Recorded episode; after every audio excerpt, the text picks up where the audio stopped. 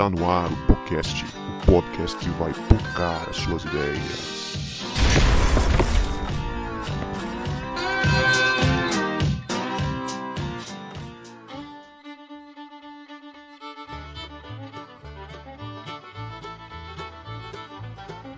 Para você que achava que a gente não voltava, a gente voltou e este é o podcast, o podcast que vai pocar as suas ideias.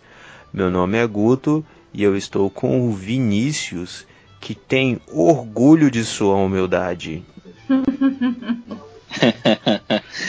que beleza. Fala galera, eu sou o Vini e tô aqui com a Leia, que descobriu que tem irmão mais velho por aí que só gosta de laranja.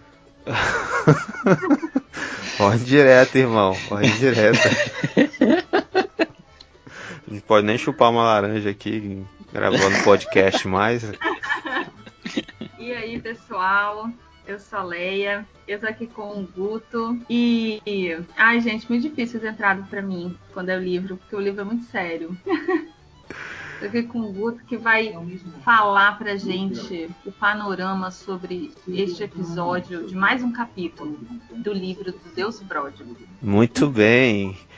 Esse livro que deixa a gente sem palavras muitas vezes, né? E a gente tá aqui em dezembro firme e forte com o Deus Pródigo, né? Se você achou que a gente não voltava a falar do Deus Pródigo, se enganou, né? A gente tá aqui de novo, capítulo 5 Graças também ao João Marcos que, que lembrou, né? A gente, João Marcos não está com, não está no meio de nós nessa gravação. Tá lá Dodói, já foi deitar já, né? Orem pelo João Marcos aí, é, tá com a gargantinha ruim lá. E a gente tá aqui para falar do, do Deus Pródigo, capítulo 5, o verdadeiro irmão mais velho. Você deve estar tá ouvindo minha filha gritando aí no, no fundo. Ela tá no horário dela dormir, são 10 horas da noite de uma quinta-feira.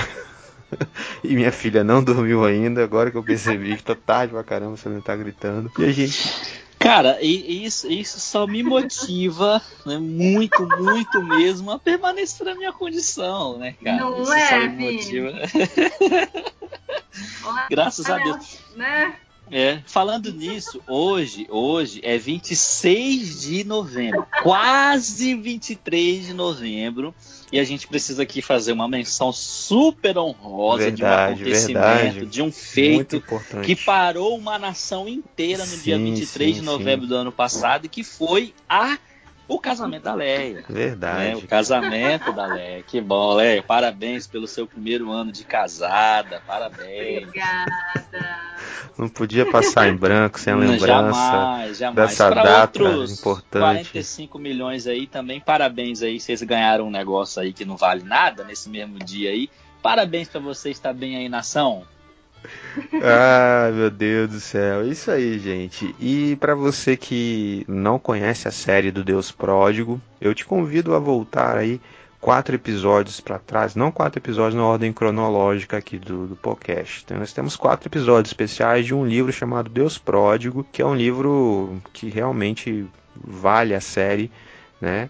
É, e eu convido você a ouvir é, desde o início do capítulo 1 lá, você vai gostar demais de tudo, né? Com- Se você quiser ler esse livro também, a gente não tá ganhando nada, só tá divulgando porque o livro é bom mesmo, né? Mas se você não quiser voltar lá, continua aí, talvez você não entenda tantas referências como a gente já, já falou aqui, né? Mas fica aí que vai ser massa demais ter você aqui, tá bom? E agora a gente vai pro nosso momento de salves e recados.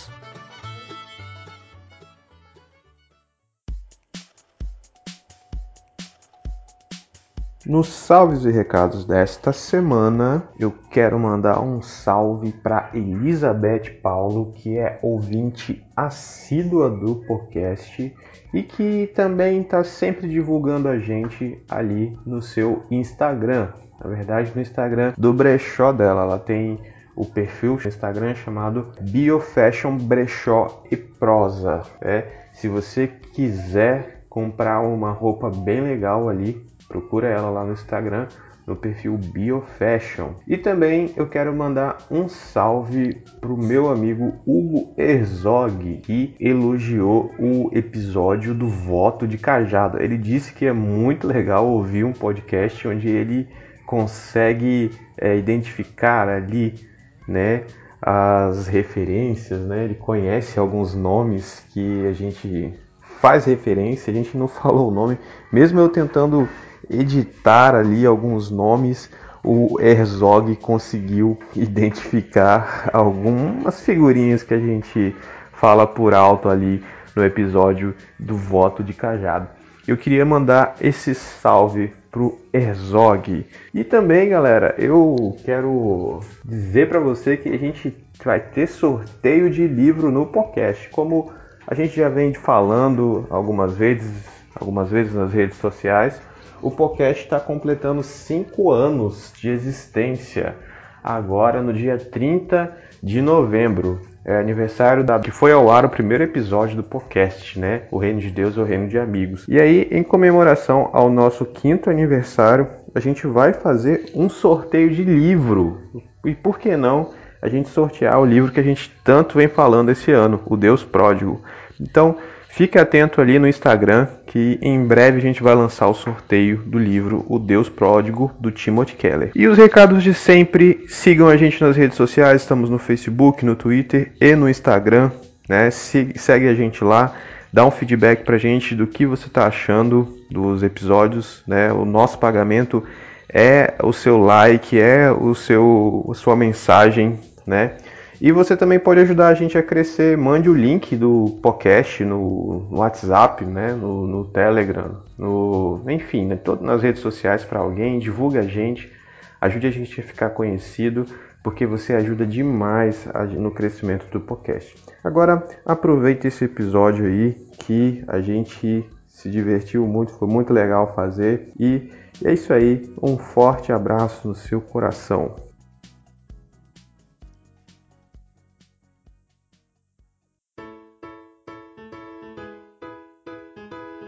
Muito bem, no capítulo 4 do Deus Pródigo, Tim Keller vai apontar para a gente que Jesus, na parábola né, que nós estamos estudando, ele aponta para os dois caminhos comuns que o mundo oferece na busca da felicidade, né? E o Tim Keller vai apontar, né, que vai falar que Jesus é, vai dizer que esses dois caminhos estão errados. De quem são esses caminhos? É o caminho do irmão mais novo, pega suas trouxas, pega sua herança e vai embora, e o caminho do irmão mais velho que não vai embora, fica mas também já está com seu coração distante do Pai.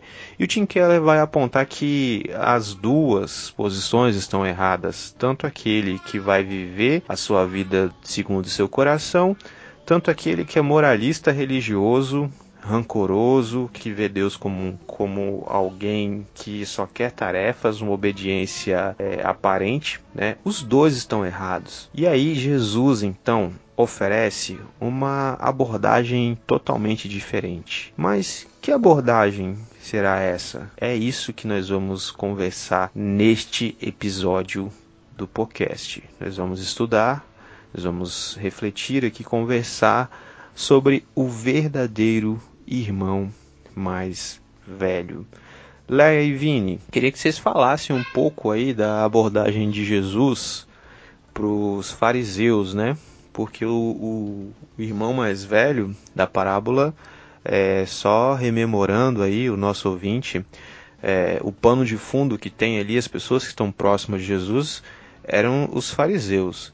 E aí, o, esse irmão mais velho vai representar justamente essa galera. Eu queria que vocês falassem um pouco para gente da abordagem, do tratamento de Jesus com o filho mais velho, né, com os fariseus da parábola aí. Então, cara, ó, assim, o que mais me chama a atenção nesse nesse diálogo de Jesus, primeiro que Jesus tomava pancada dos fariseus o tempo inteiro, né? E existia uma dualidade no discurso já naquele tempo, que era o seguinte: os discípulos é, queriam que Jesus mandasse fogo do céu em algumas pessoas, né?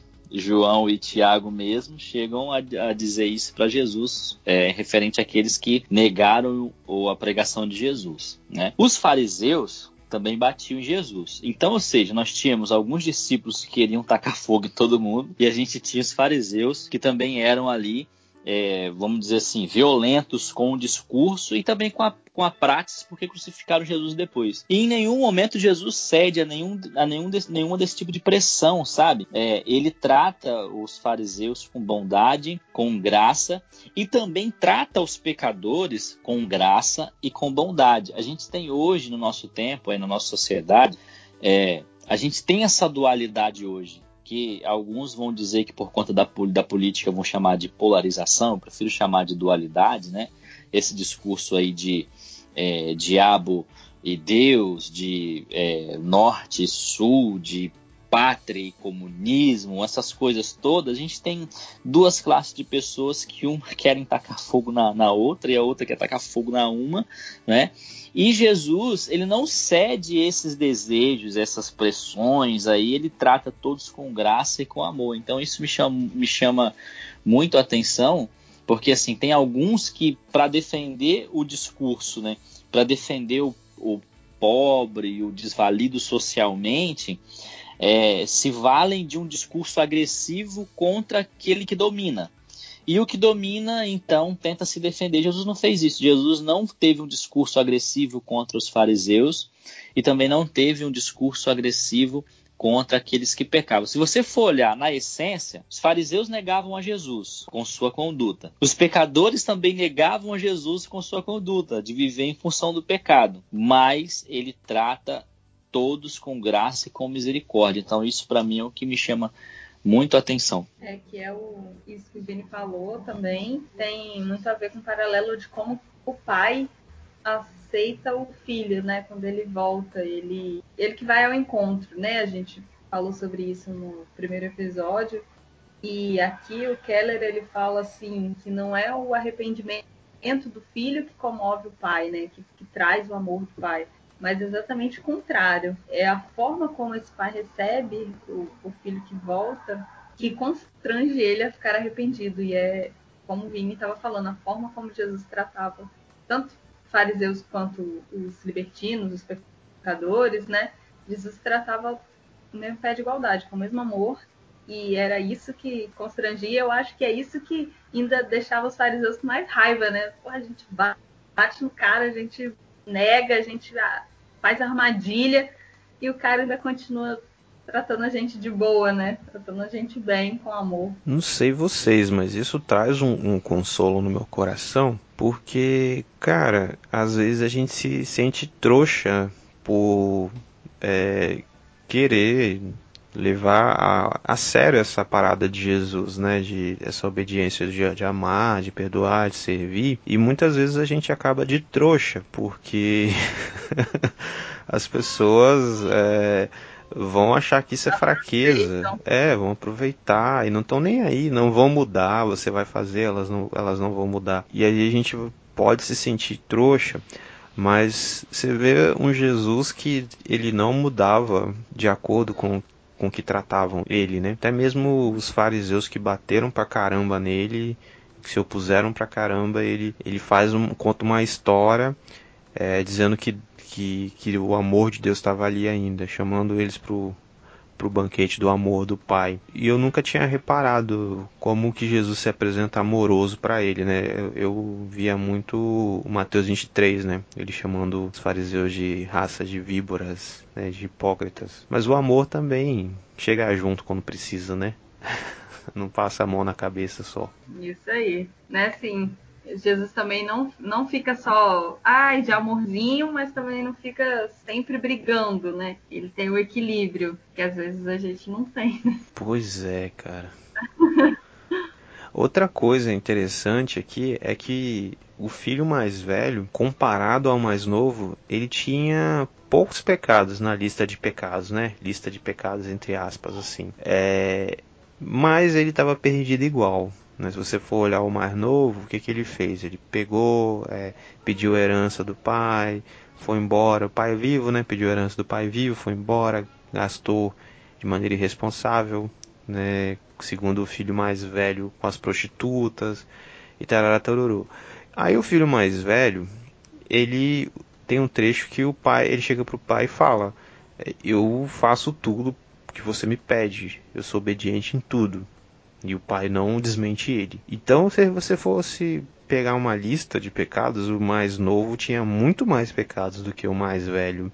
Só que o mais velho estava perdido igualmente. Queria que vocês falassem para nós como que é possível isso. Então, vamos lá. É, primeiro, a gente precisa precisa pensar que quem faz essa dif diferenciação de pecado, pecadinho e pecadão é a gente, né?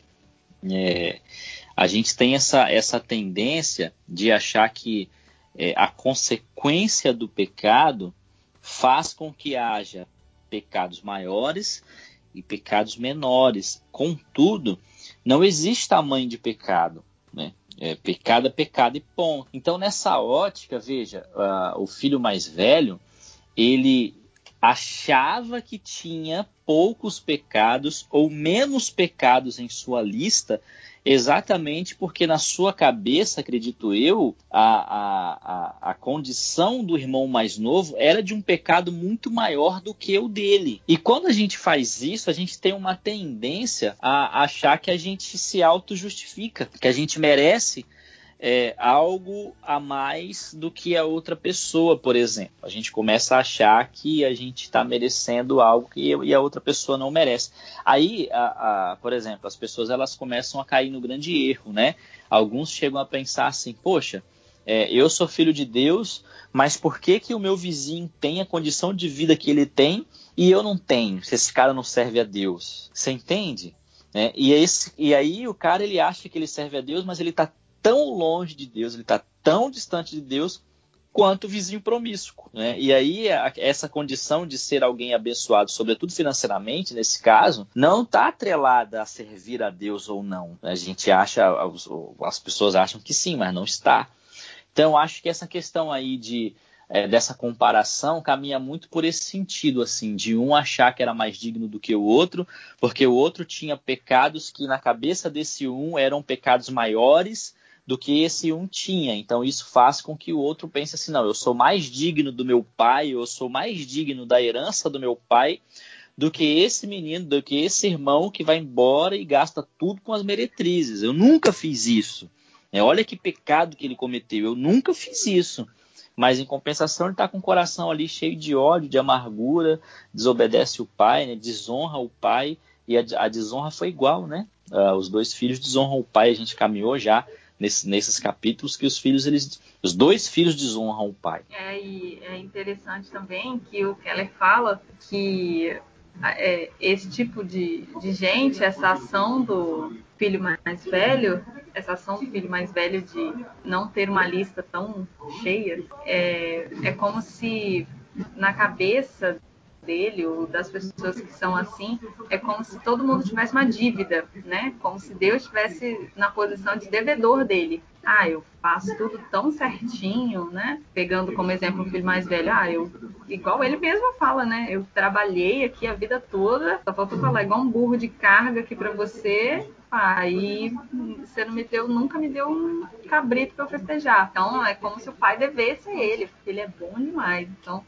a lista dele não tinha, entre aspas, né, tantos pecados, mas tinha, na verdade. Ele que não estava vendo, né? Porque ele era orgulhoso do quão bom ele era, igual o Vini estava falando, né? Quão bom ele sempre foi e que o pai tinha agora uma dívida eterna com ele, ainda mais agora, quando recebeu o filho de o irmão mais novo de volta, né? Aí que essa dívida cresceu mais ainda. E foi esse mesmo orgulho que impede o, o, filho mais velho, né, ou os fariseus, de se assentarem na mesa é, do banquete do amor de Deus, porque é, é, muito interessante nos evangelhos que os fariseus eles tinham todas as provas necessárias para saber que Jesus era o filho de Deus. Mas se eles fizessem isso, se eles admitissem, eles teriam que admitir que eles estavam errados também. Eles teriam que admitir que um mestre que veio lá da roça de Nazaré tinha estava é, certo, né? Um, e eles errados, né? Então eles se agarram ao, ao status e, e ao orgulho para não dar o braço a torcer, né? É, tipo é, eles se agarram a ser a nação né, escolhida, não, que a gente é o povo, é o descendente de Abraão. É, Uhum. a gente, é só a gente, não existe mais ninguém que precise. Sim, sim. Veio só pra mim e acabou. Pois é. E aí, o, eu acho interessante destacar também que o Tim Keller vai, vai falar que eles sentiam remorso e, a- e se arrependiam também, né? Porém, o arrependimento deles era uma, uma parada assim para eles falarem: olha, como eu sou crente, eu me arrependo. Né? O arrependimento era fazer a parte do projeto de autossalvação, para controlar as pessoas, né? A gente vê hoje o muro, aquele muro das lamentações lá em Jerusalém que eles ficam lá se lamentando e tudo mais. Eu acho que era algo bem parecido, né? O, a forma que eles oravam, né? Publicamente Jesus fala: vocês gostam de, de orar no, em público e tudo mais. Então, é, a- essa até mesmo como é perigoso, né? Como o, o nosso arrependimento pode ser é, algo maligno. Se o arrependimento for só para a gente aliviar a nossa consciência e a gente não se arrepender é, não só do, do- dos atos, da motivação dos nossos atos. O Tim Keller ele vai dizer assim, vou ler na íntegra aqui, para verdadeiramente nos tornarmos cristãos, também precisamos nos arrepender das razões por que fazemos qualquer boa ação. Os fariseus se arrependem apenas dos seus pecados, mas os cristãos também se arrependem do motivo que os leva à retidão. Pesado, né? Você querer ser bom só pra ficar bem na fita com as pessoas e com Deus. Essa parte de se arrepender, né, pela, pelas boas ações, caraca, é pesado, né, mano? Porque já aconteceu isso lá na igreja, né? Tinha uma pessoa que ela, que ela se questionava, né? Por que, que ela estava tão doente, sendo que ela sempre era da igreja e tal, sempre tinha ido. Não é por você, né? Agora ah, tá com doença porque você foi um mau cristão. Difícil a gente tirar essa mentalidade, né, das pessoas. Pois é, teve uma parada, teve alguém que. Eu não me recordo quem agora, a pessoa ficou doente, é, teve alguma coisa. Aí nego foi falando, ah, é porque você fez não sei o que. Ah, no- acho que foi o carnaval. Ah não, viajei. É, o Covid veio porque o pessoal zombou de Jesus no carnaval, que não sei o que, sabe? É um negócio que realmente, como a gente vem falando nessa série, é a meritocracia, né?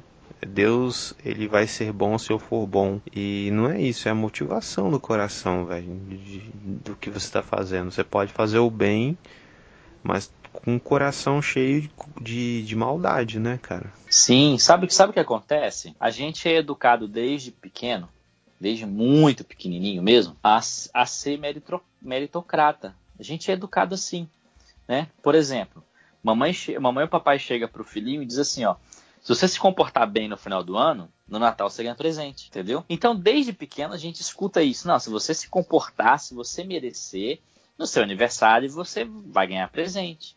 Ou então só, se você se comportar nessa semana, é, você vai merecer passear. A gente cresce assim, desde pequeno a gente é educado assim. E a gente acaba levando isso para a vida, sobretudo na vida cristã, porque a gente chega, a gente se converte, a gente vai para o relacionamento com Deus e acha que Deus é igual ao nosso papai à nossa mamãe. A gente quer falar para Deus assim: Senhor, papai, eu me comportei o ano inteiro, agora eu quero um presentinho de Natal, eu quero um, eu mereço um presentinho entendeu? Então a gente acaba se comportando dessa forma. né? Então por isso que, que acontece muito essa questão, né? É- é essa questão aí do filho mais velho pensar dessa forma. Você vê que é uma outra cultura, é um outro contexto, mas que é muito atual para gente, entendeu? É por isso que a gente vai ver aí é, muitos crentes antigos de igreja ficarem muito chateados porque ficaram doentes, porque passam por um perrengue financeiro, por exemplo, porque acham que Deus não pode permitir que isso aconteça com eles, porque eles se comportaram direitinho. Papai e mamãe ensinou que quando a gente se comporta direitinho, a gente tem aquilo que a gente quer, né? Será que Deus vai ser pior do que meu pai e minha mãe, né? Talidade, nossa. Lembrei daquele famoso pastor que falou que se você dá dízimo, Deus tem a obrigação de te abençoar. Pois Nó, é. machucou isso aí. Ai, ai, ai. hein? Daí é, é interessante é, continuar nessa análise que Jesus da, fala, né, da, da parábola de Jesus, a questão cultural ali, que Jesus ele vai colocar que o irmão mais velho não agiu como o irmão, o verdadeiro irmão mais velho deveria ter feito, né? É, o menino foi lá falou, pai, quero meu, minha parte da herança e tal. E aí o, o irmão mais velho tinha um papel ali para fazer. Eu queria que vocês falassem do que o verdadeiro irmão mais velho deveria ter feito naquela situação. Que o menino foi lá, pegou, pediu a herança dele, foi embora. E o irmão mais velho, culturalmente, tinha um papel ali a cumprir. Queria que vocês falassem um pouco desse papel que o verdadeiro irmão mais velho deveria ter feito, que ele não fez no caso, né? Na verdade, assim, não, na verdade não. O que eu entendi do livro, né, é que fala que a verdadeira atitude do irmão mais velho deveria ter sido de ir atrás desse irmão, né? De salvar, entre aspas, né? Esse irmão, de dar a própria vida por ele. Vou, ó oh, pai, meu irmão foi embora, mas eu vou caçar ele agora. Eu sei que ele levou o dinheiro e deve ter gastado tudo já, mas se for preciso eu trago ele de volta com meu dinheiro mesmo, porque eu vou mover céus e terra para achar meu irmão. Deveria ter dado a vida dele para resgatar esse irmão dessa loucura que ele deu, né? Essa doideira que bateu na cabeça dele de ir embora. A verdadeira atitude do irmão mais velho deveria ter sido essa, de ir atrás dele, de buscar esse irmão mais novo, convencer de que estava errado, né? Acho que foi isso que entendi. E ele fala até de um de um cara, né, da guerra. Vocês viram isso? Vocês lembram? Do, do Vietnã, o irmão parou de mandar notícia, foi para a guerra do Vietnã e o cara parou de, de dar notícia. Aí o irmão mais velho foi, se alistou e foi pro Vietnã atrás do seu irmão, né? E, e ele era chamado de o irmão, né? Porque ele estava atrás do irmão dele. Aí o Tim Keller usa essa história para ilustrar o que que esse irmão da parábola né, que ficou e ficou se achando aí o, o bonitão, perfeitão, o que, que, ele deveria ter feito, né, nessa situação. Eu ia abrir aqui, é, justamente para a gente poder, é, a Leia disse, né, para a gente discutir, discutir isso sobre o papel desse irmão mais velho, porque o que, que, acontece? Naquela cultura, o irmão mais velho ele era preparado para assumir o, o lugar do patriarca, o lugar do pai. Por isso que ele tinha essa missão de ir buscar, por exemplo, os mais novos, caso acontecesse, né, de, de desses mais novos é, se perderem. Então, aquele irmão mais velho, é, ele estava, pela sua cultura, sendo preparado para, em algum momento, assumir aquela condição de chefe da casa. Se o pai morresse, ainda que a mãe estivesse viva como uma, como uma matriarca, é, aquele filho mais velho seria o chefe da casa, num processo muito natural que aconteceu com o pai dele. Não, não sei se o pai dele tinha irmãos, provavelmente tivesse, porque as famílias tinham uh, muitos filhos, né, muitos irmãos. Então, naquela condição, ele era alguém preparado para assumir o papel do pai. Só que percebe-se que o coração dele, apesar dele ter essa condição, eh, estava muito aquém de alguém que deveria estar preparado para assumir o papel daquele pai. Entendeu? Então, por exemplo, se aquele pai morre naquele momento ali, de fato, é, ele estaria bem perdido, assim, porque ele assumiria o papel do pai, ele já começaria fazendo tudo errado, né? É, é, parece que ele não aprendeu nada com o pai dele, né? Então ele tinha essa missão justamente por isso, porque é, como filho mais velho ele iria assumir essa condição algum dia da vida do pai e aí por isso que ele tinha essa missão, né? Ele teria que ter feito isso de, de de zelar pela honra da família, porque assim, o filho mais novo, ele desonra a família, né?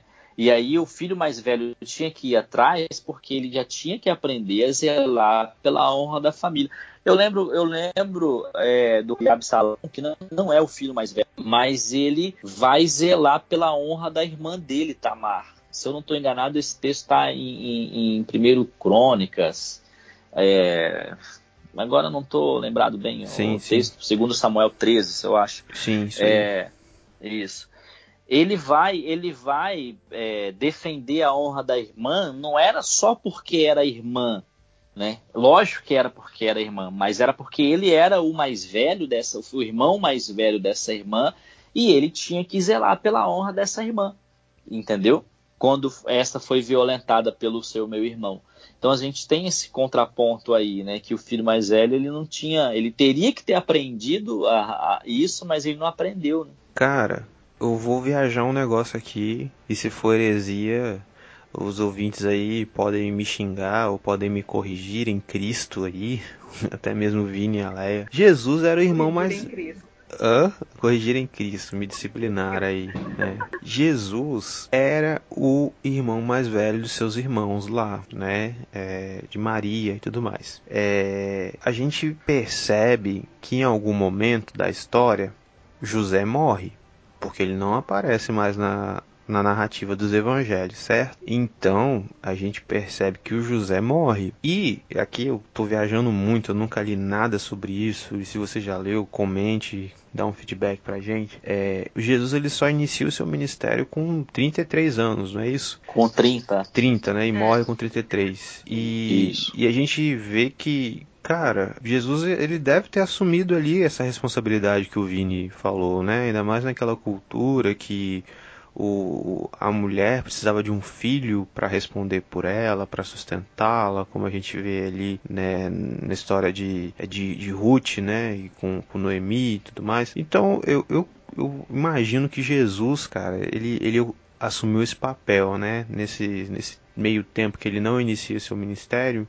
Eu acho que é, isso, isso é importante para a gente também né, como a importância do filho mais velho nessa cultura, né, de assumir a, fa a família ali e como esse filho mais velho da parábola falhou miseravelmente nisso, né? Vocês acham que eu viajei demais? Eu devo tirar isso? Não, não acho que viajou não. Eu acho muito legal isso que o Vini trouxe. Eu não sabia sobre esse contexto histórico de que o filho mais velho ele era preparado para assumir. Muito legal. Gostei de saber.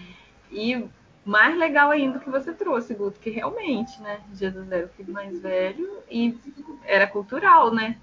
Cultural e também porque ele também era Jesus, ele tinha noção também de que ele também deveria cuidar da família, né? Será que rolou? Será que Jesus trabalhou na carpintaria? Ih, deve ter feito muito fez, móvel. Fez muita... muita armação de casa para sustentar Maria e os irmãos, será? Imagina, ensinando a carpintaria pro irmão dele mais novo. Vem cá, menino. O que, que eu fui vir pra terra, hein? Ensinar os outros carpintaria. oh, Jesus, mas ficou torto. Aí Jesus passava a mão. Não, ficou torto não. Consertou já, Jesus. Cara, imagina.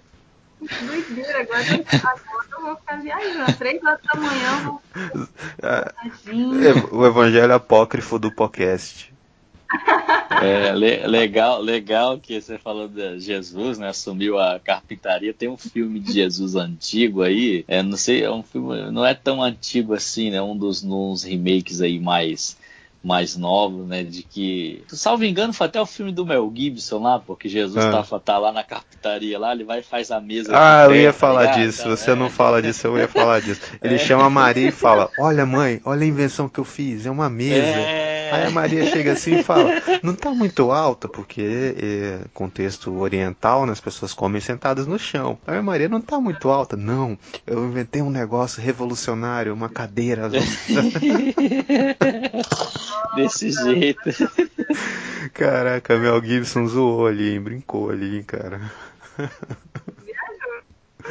Mais do que, mais do que nós aqui, né, cara? Não, outra coisa mais do que nós. legal. Agora eu vou ficar pensando, de repente o pastor Marlon tem um livro que deve falar sobre isso. Ele sempre tem um livro. É. Tem um best-seller, né? Mais do que um carpinteiro. Não sei, não li ainda. Eu tenho aqui, comecei a ler, eu achei chato. Não, não continuei, mas. Me julguem. Aí você não chegou na parte da invenção da mesa. Não, então, não cheguei. Talvez por isso que eu achei chato o livro. Mais do que o carpinteiro, um inventor, um revolucionário, um comunista. Não. Oh, rapaz. Mas aqui, eu tava. Você tava falando. você tava falando, eu tava dando uma, uma, uma, uma viajada muito legal, assim. Legal para mim, não sei se para vocês, né? Outra viajada é porque quando a gente fala desse preparo do irmão mais velho para assumir o lugar, a gente percebe que Deus, é, através da, da Bíblia, na história da Bíblia, a gente percebe a revelação progressiva de Deus e a gente percebe como que esse filho ele vai ser revelado ao longo dessa revelação progressiva de Deus, né? É, o livro de Hebreus capítulo 1 ele fala isso que no princípio Deus falou aos pais pelos profetas e os profetas eles falavam de quem? Acerca de um Messias, de alguém que viria restaurar as coisas que, que eles esperavam por restauração. Nada mais era do que os profetas falando de um irmão mais velho que viria para resgatar a honra daquela nação. E aí, quando chega nos evangelhos, a revelação progressiva vem, né? as coisas vão acontecendo, e a gente tem a chegada desse irmão mais velho, né? Dessa revelação progressiva. Chegou esse irmão mais velho. Beleza. Aí o irmão mais velho, o texto de Hebreus continua dizendo que ele é o, o esplendor da glória do Pai ou da glória de Deus. Aí fala que esse esse esse filho, que é a revelação máxima, ele purificou os pecados, né? E depois de purificar o pecado, aí a gente percebe que nessa revelação progressiva, Jesus é a revelação máxima dessa revelação progressiva.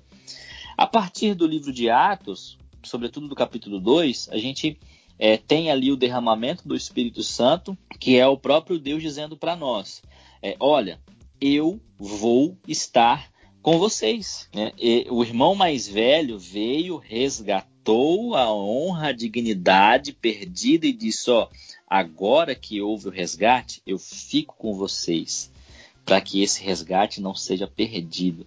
E aí Deus ele se revelou progressivamente, ele se manifestou de três formas distintas, sendo esse único Deus, e na sua última forma da, da, da, da manifestação com seu Espírito, em Atos capítulo 2, é isso que ele está querendo dizer para nós. Olha, o irmão mais velho veio, restaurou tudo, e agora eu estou com vocês. Viajei, mas é isso aí, eu acho, né? Terra! Sensacional, sensacional. Então, então, a Bíblia inteira fala desse irmão mais velho, que é o verdadeiro. Então a gente já desvendou aqui, né, quem é o verdadeiro irmão mais velho que paga o custo, paga o preço. E é interessante, o Tim Keller ele vai provocar no, no texto dizendo que muitos teólogos ao longo da história disseram que esse perdão do mais novo não teve um, um preço a ser pago. E aí, o que, que vocês acham? teve preço, qual foi o preço, quem foi que pagou o preço, essa pessoa pagou é, com boa vontade, como é que foi? Ele coloca aqui que o perdão sempre tem um custo para a pessoa que o concede. Assim, quando a gente lê superficialmente a parábola, a gente pode até achar que não teve um custo mesmo. Pode parecer assim, ah, nossa, recebeu ele de bom coração e pronto, acabou. Fim da história, feliz para sempre. Depois de tudo que ele fez, depois que pisou e sapateou em cima do pai, o pai trouxa recebeu ele de volta. Mas teve um preço, né? Assim, o, o que o livro traz pra gente é que, sim, teve um preço. Eu não sei se você entende direito. Então vou deixar pro Vini falar qual que foi o preço. Me deixou na podre, né? Não, ele, ele fala sobre. Porque assim, o, que eu, o que eu esperava entender, e eu não sei se eu, eu entendi de fato, é que assim, parece que ele fala que foi um preço literal de dinheiro do irmão mais velho, né? Porque agora que a herança foi dividida, o pai já não, não tinha mais nada. Era como se o pai estivesse vivendo as custas do filho, dos filhos agora. E aí, quando esse irmão mais novo volta, o que ele gastou ficou no prejuízo.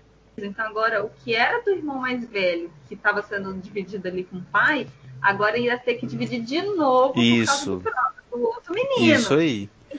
Assim, eu entendi que assim, ah, o preço foi material, mas o que eu estava precisando, estava querendo ver era assim, um preço meio que espiritual sei se é dessa forma que vocês conseguem me uhum. entender. Entendo, entendo. Uhum. Ó, é, quando os discípulos chegam para Jesus e perguntam assim: Senhor, é, quantas vezes devo perdoar meu irmão? A Jesus mostra para eles que o perdão custa caro. O perdão não é gratuito, né? Jesus disse para ele: é, que, sete vezes? Não, setenta vezes sete, né? Então, o perdão ele custa. Naquele contexto, né, o Tim Keller trabalha essa ideia da, da redivisão dos bens, só que a gente não pode esquecer que essa redivisão dos bens, naquela cultura, naquele contexto, era a redivisão da vida. Lembra que a gente discutiu que a terra era a bios, que eles tiravam o sustento da terra e que aquilo significava a vida deles, né? Então, é, quando a gente lê assim o capítulo isolado, a gente até pode pensar que o Tim Keller está falando de algo realmente que é material. Só que lá, lá, lá, lá atrás ele falou que é, essa herança era algo imaterial, porque a terra era a bios ali, era aquilo que significava a vida deles, eles tiravam sustento dali. Então, uh, custa a própria vida, entende? Custa a redivisão da própria vida. É como se ele estivesse sangrando a própria carne para poder é, redividir tudo para os filhos. E aí é, o, o, eu tenho lido um pouco de, de da, do, do, escrito de Hebreus, assim, que é bem teológico, né? E lá o escritor de Hebreus, no capítulo 9, verso 22, ele diz: quase todas as coisas, segundo a lei, se purificam com sangue, sem derramamento de sangue não há remissão. Você vê que uma coisa se completa com a outra. Né? Então, assim, o preço desse perdão, é, de uma maneira muito simbólica, foi o sangue, porque essa redivisão significava ali o corte da carne mesmo, o corte da vida, né? o, o, o corte no sangue. Ou seja, não custou é, só para o irmão mais velho, né? Custou para o pai, a própria vida do pai ali, né? O pai estava sangrando é, sofrendo nesse preço. E Jesus consegue fazer um negócio é, que é que é assim sensacional que ele consegue apontar esse irmão mais velho como um irmão mais velho a quem? Que não consegue cumprir esse papel né de verdadeiro irmão mais velho. Ele mostra ao pai amoroso que paga o preço da sua própria vida ele dá de si mesmo e ainda mostra o irmão mais velho como insuficiente né como é, a gente precisando de um verdadeiro irmão mais velho. Eu imagino é, os fariseus entendendo aquilo ali, cara. O que que eles não, sei lá, como que que não passou no coração deles, né? O que que não passou ali é, na cabeça deles, se eles realmente entenderam,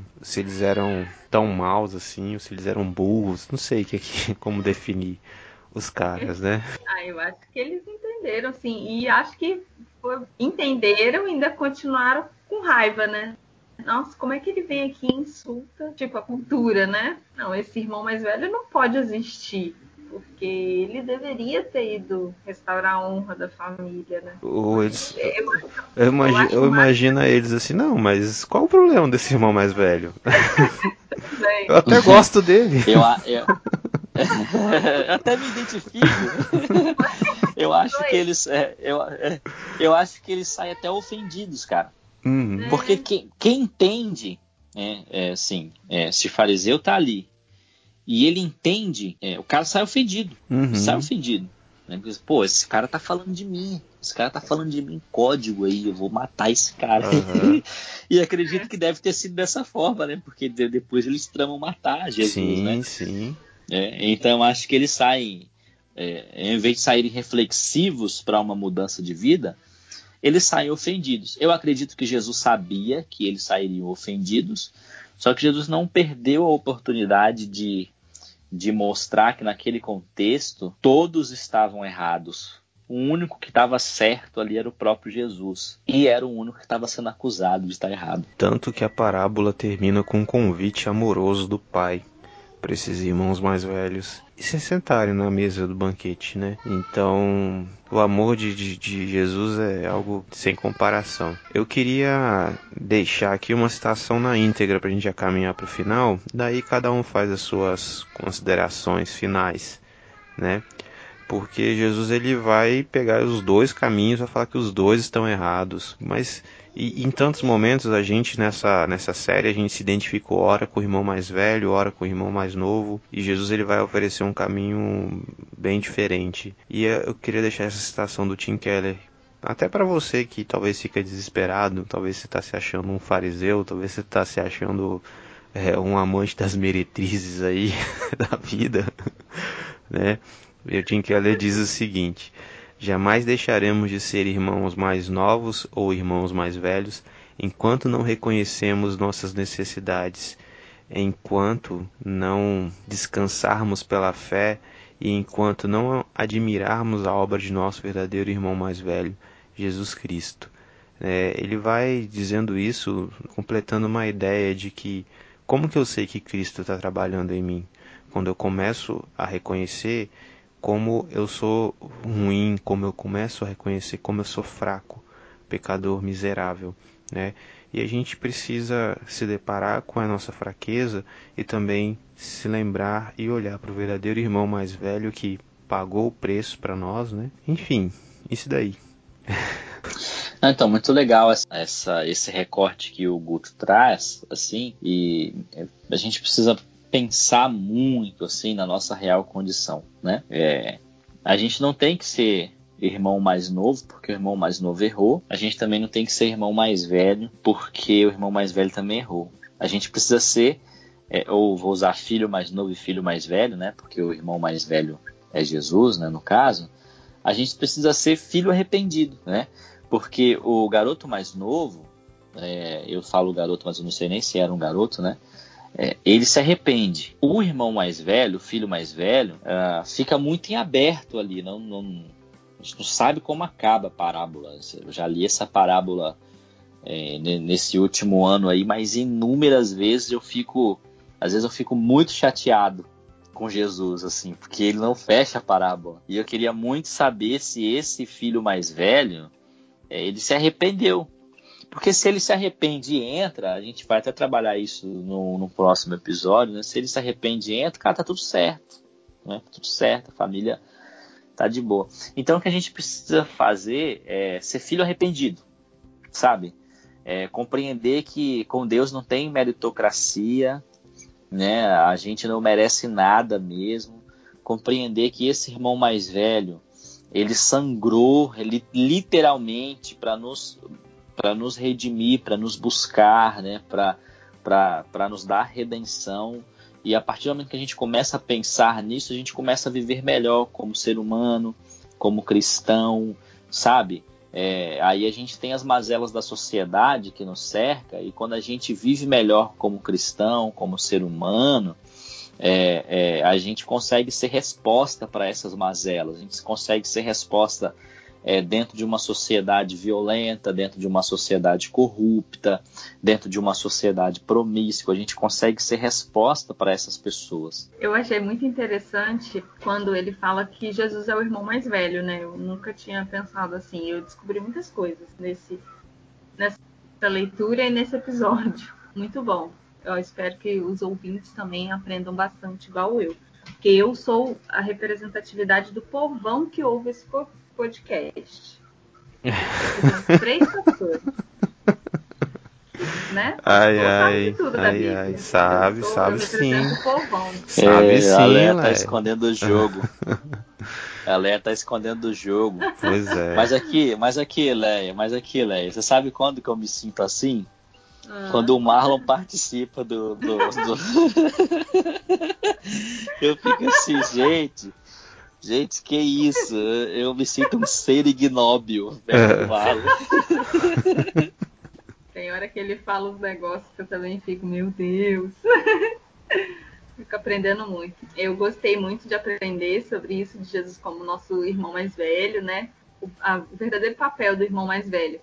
E eu acho que a gente tem que, além de aceitar, aprender esse verdadeiro papel do irmão mais velho, né? Que, que Jesus fez por nós, se ofereceu, se entregou por nós, é também aceitar esse amor que o Pai nos, nos recebe, né? Assim como Jesus tratou os fariseus, ele não, não foi fariseu com os fariseus, ele não foi orgulhoso com os orgulhosos, mas ele tratou com amor, ele, ele fez assim como o pai fez nessa parábola, olha, o banquete está posto, a mesa está posta, a mesa está tá preparada, a gente precisa festejar, porque alguém estava morto. Vem, vamos entrar, meu filho.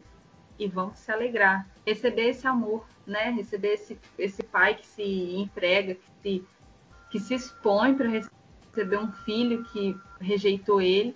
E que a gente tem esse, essa humildade, né, para receber esse amor, aceitar esse amor de Jesus que é difícil pra gente, né, aceitar que ele nos, nos ama incondicionalmente, mas ele nos ama. E não ser fariseu, de achar que a gente está melhor, em uma posição melhor, ou só porque alguém falou uma verdade na nossa cara, tramar e matar ele.